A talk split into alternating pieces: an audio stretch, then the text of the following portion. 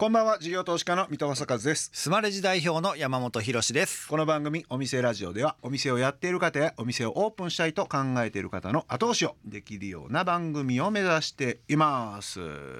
うことで山本さん、はい、こんばんは。今週もよろしくお願いします。お願いします。山本さん、なんかこれ、えーとはい、台本では ツイッターエックス に書き込みがあるということで、ほうほう、ぜひ山本さん紹介してあげてくださいよ。ご紹介いたします、うん。えー、このラジオマジで良い、マーコム経営とかやってる人、関わってる人には結構学びがあっていいんじゃないかな。各企業の戦略事例を当事者の言葉で具体知れるから面白い、という投稿をいただいております。ツイッターですね、うん、マーコムって何ですか？そうなんですよ、ね、マーコムって何やねんって言ったんですよねマーケティングコミュニケーション、ははは略してマーコムっていうらしいですね。へー。ロバート エフ ローターボーン等が提唱しているマーケティングミックスの よんシー の一つでもありっつってるよマーケティングのフレームワーク。そうそう、フレームワーク よんピーよんシー。 そうそうそうそう、さすが紅白系番組。これでも飲食の空とか店舗の空でさ、やっぱ作っていくの大変やからさ、うん、とか現場がずっと動くからさ、はい、あんまそういうフレームワーク勉強しないっていうか、する余力がないでしょ。ああ、そうですね。体系的に勉強するというより、そうそうそう、もう日々日々や全部やっていくしかない、やってからしゃあないみたいな感じじゃないですか、うん、だからこの番組だけ聞いとけば、確かにそんな エムビーエー でやるような よんシーよんピー を勉強するとかではなく、はい、実際のノウハウがすでにこうフレームワーク的に語ってくれてるので、はい、すぐ使える。これはぜひ皆さんね、お友達の経営者さんにも店舗経営者さんにもご紹介いただいてと。それが紅白系番組お店ラジオ始まります。ではお店ラジオ、そろそろ開店しましょう。この後株式会社マザーハウスの代表取締役副社長山崎大輔さん登場です。さあ、お店ラジオオープンです。ゲストは先週に引き続き株式会社マザーハウスの代表取締役副社長山崎大輔さんです。今週もよろしくお願いします。よろしくお願いします。カバン屋さんってそもそもどうやって儲かんのかなっていうのはよく分かってなくてそんなことまで聞くんだ、うん、だからメーカーだし店舗もマネージメントされてるし、はい、どういう収益構造になってるのかなみたいなのを、あのうちの山本からいろいろとお伺いさせていただければなと思いますんで。作ることもしないといけないし、販売もしないといけないし、多分 ピーアール というか、うん、マーケティングもしないといけないっていう、そのお金ない中で、お金がない中でのその割り振りをうまくこうやっていかないといけないっていう、うん、そこのなんかコツみたいなのってあるんですか？これね、あのまさにおっしゃっていただいたところが実はすごいポイントで、ものづくりはですね、一番大変なのは先に金が出てくるってことなんですよね。ひゃくまんえん、例えばじゃあひゃくまんえん使ってひゃっこ作りました、用意しましたってなっても、そこから売れるまでの時間がまた結構時間かかって、かつ売れた後も結局クレジットカードの回収とかっていうのがまた にさんしゅうかんかかってとかなると、作ってからさんかげつとかよんかげつ待たなきゃいけないですよ。だからやっぱそれが一番大変ですね。僕らもすごい大変でした、うん、正直言うと。で、僕らそれをパワープレイみたいに、うん、僕の預金とか、僕は前職外資金融で働いてたんで、そのお金が全部消えてきました本当に大変だったし、銀行からも借り入れ過ごしたし、うん、正直言うと最初からものづくりをやって物を売っていくっていうのはかなり大変です。うん、でリスクも大きいじゃないですか。だから当たればいいですけど、全く売れないもの作っちゃってじゃあこうした方がやっぱ良かったみたいな話になったら、次またひゃっこ作りますひゃっこ作りますって簡単にできないんで、あの実はそのものづくりの問題はそこが一番大変ですね、うん、飲食店さんだったら エフエル コストみたいな、うん、で、えー、とごわりとかろくわりとかなんか法則性があると思うんですけど、うん、その小売とかのメーカーさんの場合で、その原価と上代の設定のなんか法則性みたいなのってあるんですか？えっと、はちパターンというか。いや、基本的にはやっぱりないと言ったら変ですけども、ケースバイケースですね。で、あのやっぱり にじゅっパーセント から ごじゅっパーセント の間のどっかみたいな感じです。うん、原価率が原価率が、はいはいはい、ファーストリテイリングとかだと多分 ごじゅっパーセント 近いと思います。大量に作ってて安く売ってるので、あのそれでもだからやっぱり世の中的な市場コストで見たら安いんですよね。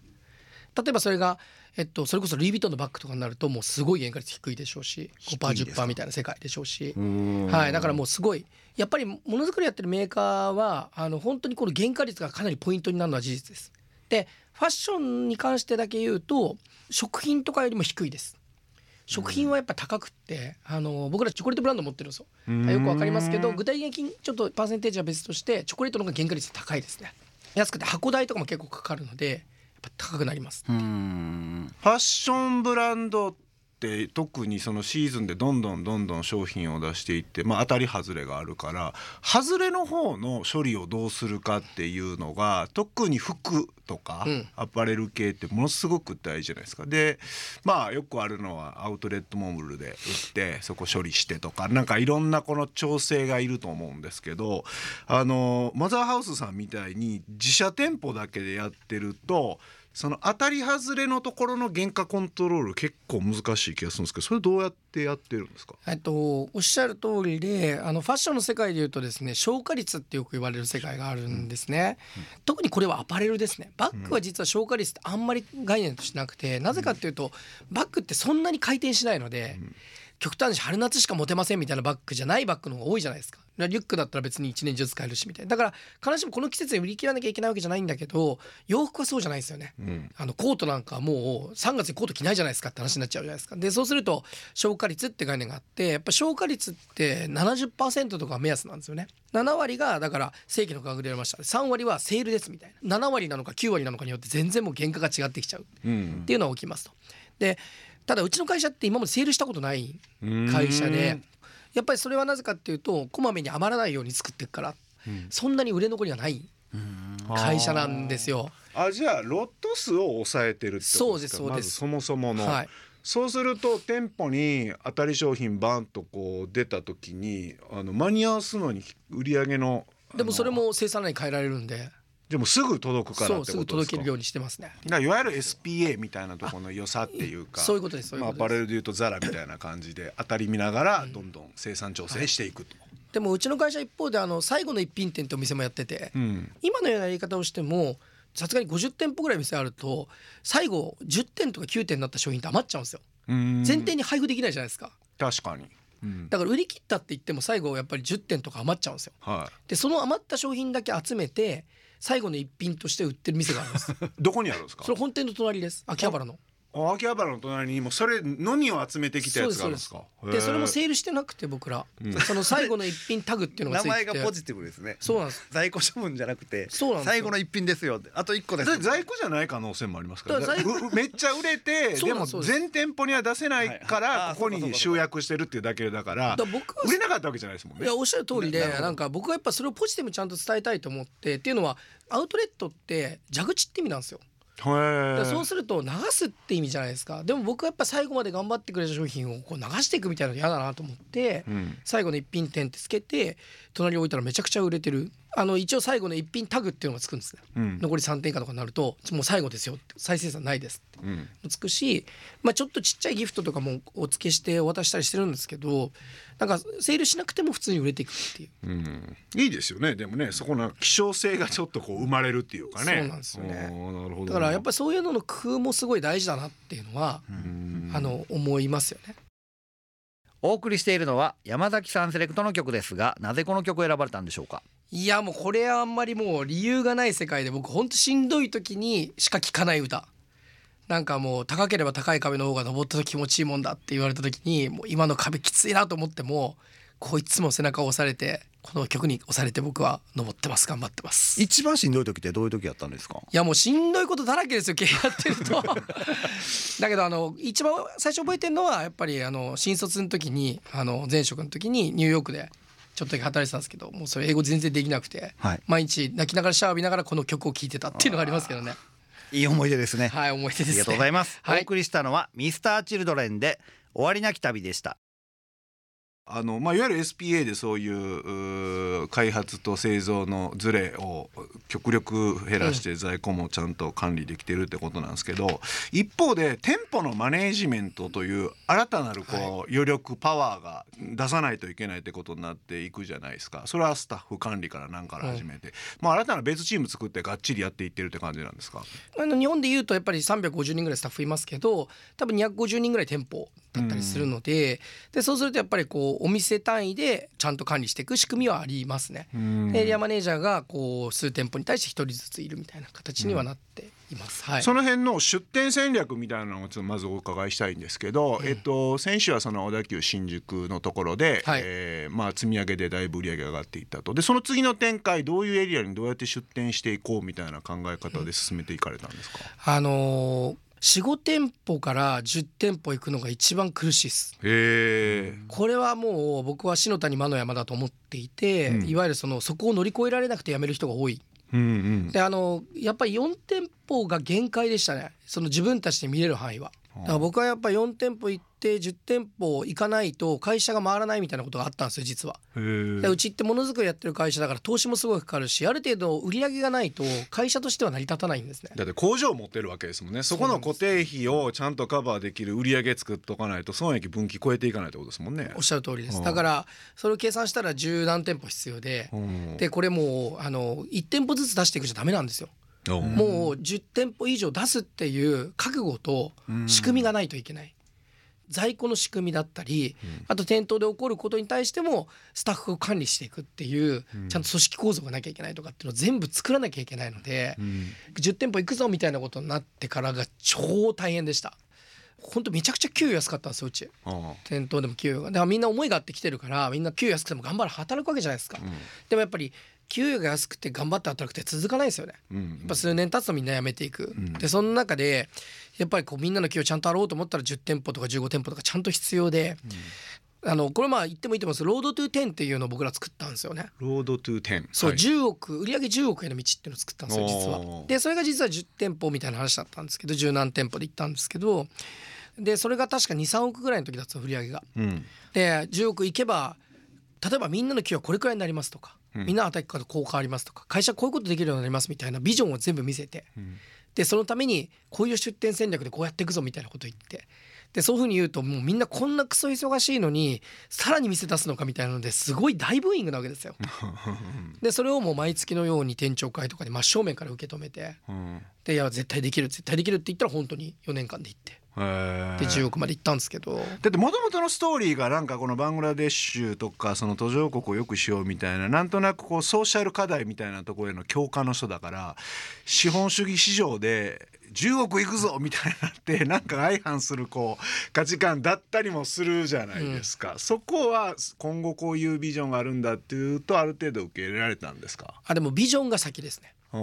でビジョンって言ってもふたつあると思ってて、はい、ひとつはおっしゃる通り社会的なビジョン、うん、なんか自分たちがこう途上国からのブランドになるためにはこれくらい規模にならないといいものづくりできないよねと、うん、なるほど。でもう一個国増やせないよねと、生産国も増やせないよねみたいな話をしてきたわけですよ、うんうん、でやっぱそういう話に共感するって部分もあるし、もう一個はみんなの給与とか働きやすさですよね。どんなに社会思いあったってやっぱ自分の働き方がサステナブルじゃなかったらやっていけないじゃないですか。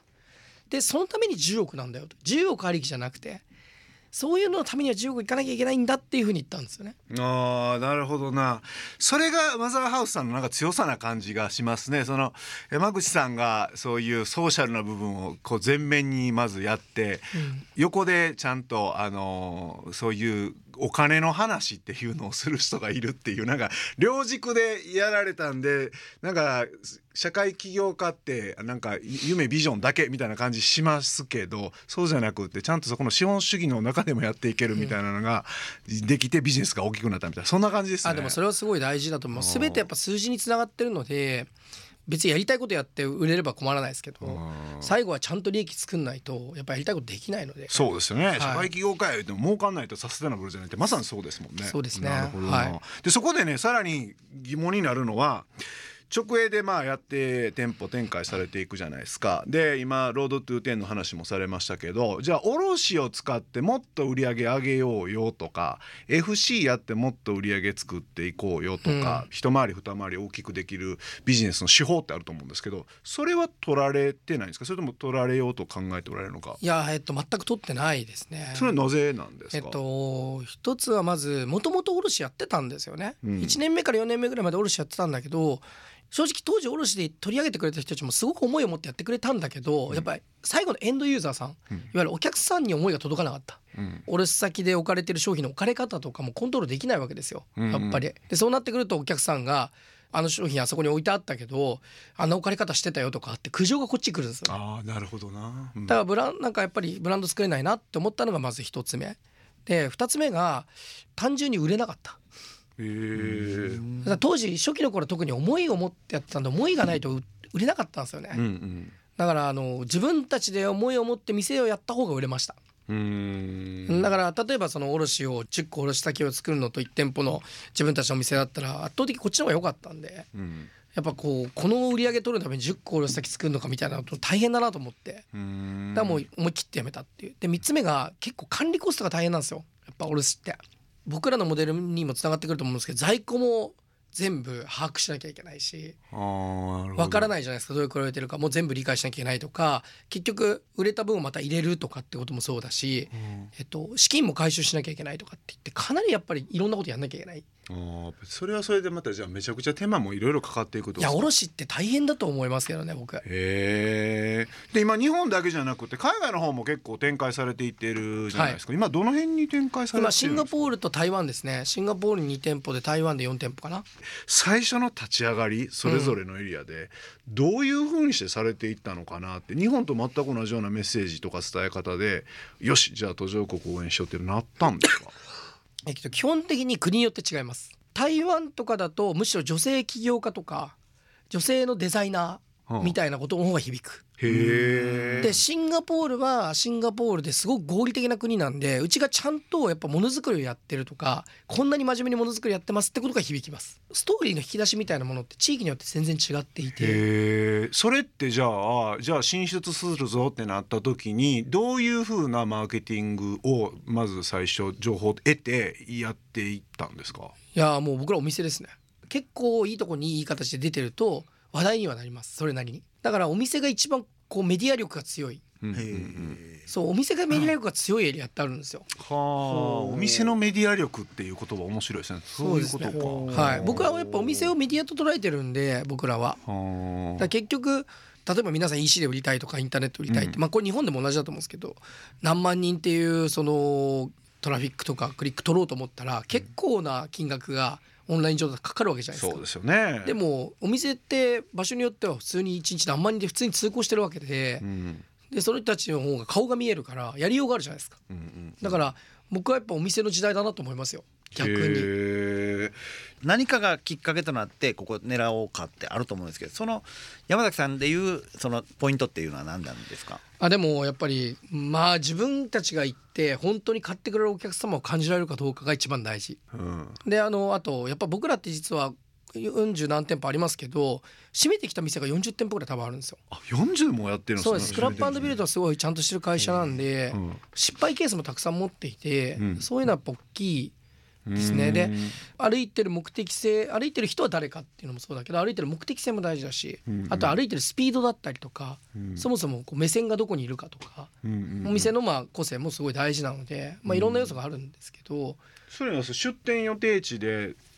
ずっと張り付いていろいろ見ておくみたいなことなんですか。はい、結局そこに立ってます。あの人なんかずっと立ってるんですけど大丈夫ですかみたいな全然何もしてないけどね僕えちなみにマザーハウスの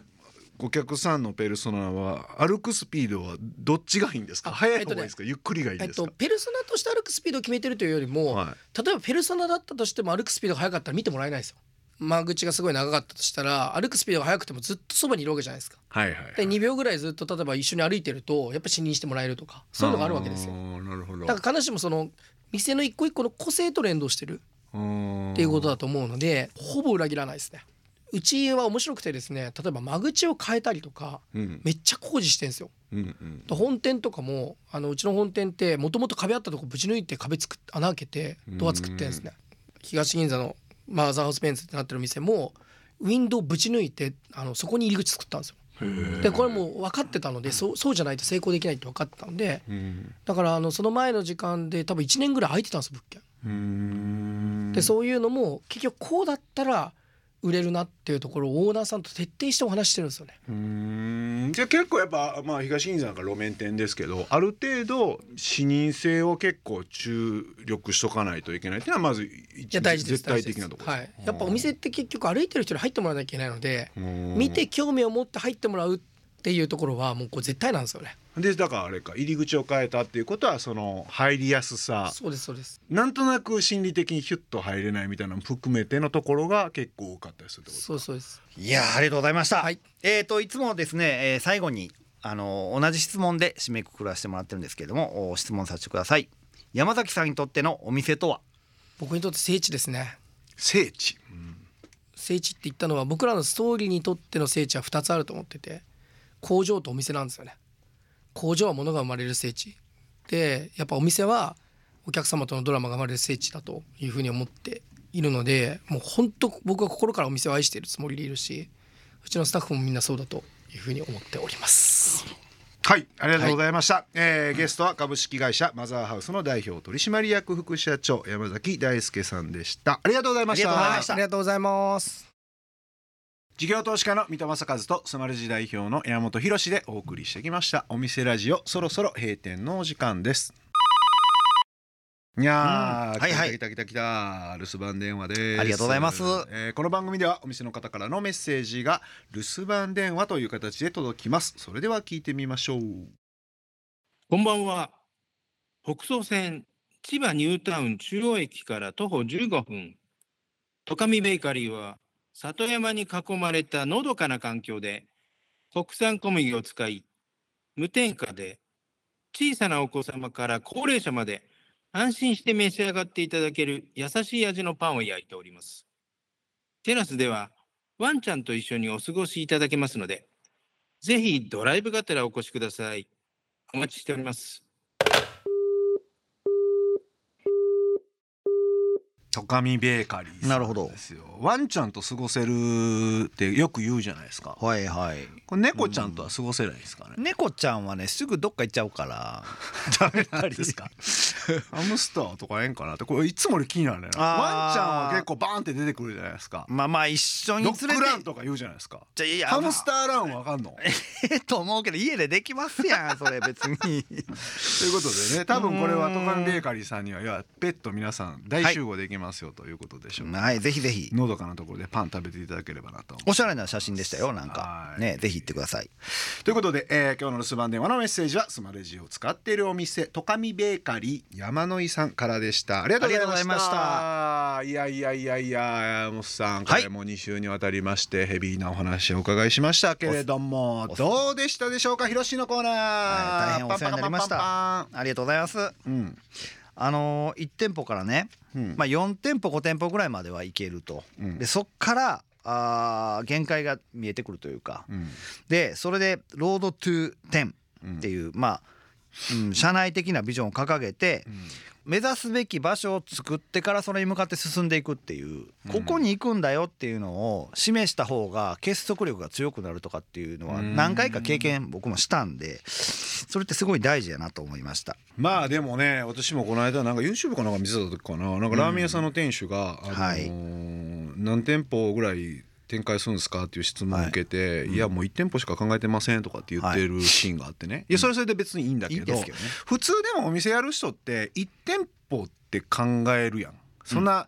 じゅう店舗ひゃく店舗やろうみたいなのを最初から考える人の方が少ないと思う、うん、はあはあはあ、だけどこのラジオを聞いてあそうかとに店舗さん店舗じゅう店舗どんどんやっていっても面白いんだなって思ってもらえるシーンがあったらそれすごくいいなって感じですし、うんうん、そういう時にこうスケールでしんどくなった時はロードトゥなんとかを作ると。そうですね、でまとめていくと、うん、ビジョンを作る、ね、これいいことでしたよね、はい、はい、ということで、えー、お店ラジオでは番組の感想や我々ふたりに対する疑問質問など皆さんからのメッセージもお待ちしています。メッセージの宛先はメールアドレスお店 アットインターエフエムドットジェーピー お店 アットインターエフエムドットジェーピー までお送りください。スマレジの公式 X 旧 Twitter でもメッセージを受け付け中です。ハッシュタグお店ラジオとつけてつぶやいてください。私から必ずお返事いたします。また放送からいっしゅうかんはラジコのタイムフリーで聞けることはもちろんオーディや YouTube でも配信中です。詳しくは放送後期をご覧ください。他にも音声メディアボイシーでは放送で紹介しきれなかった未公開部分などを配信していますのでそちらもぜひ聞いてください。それではここまでのお相手は三戸正和と山本博史でした。お店ラジオまた来週ご来店お待ちしています。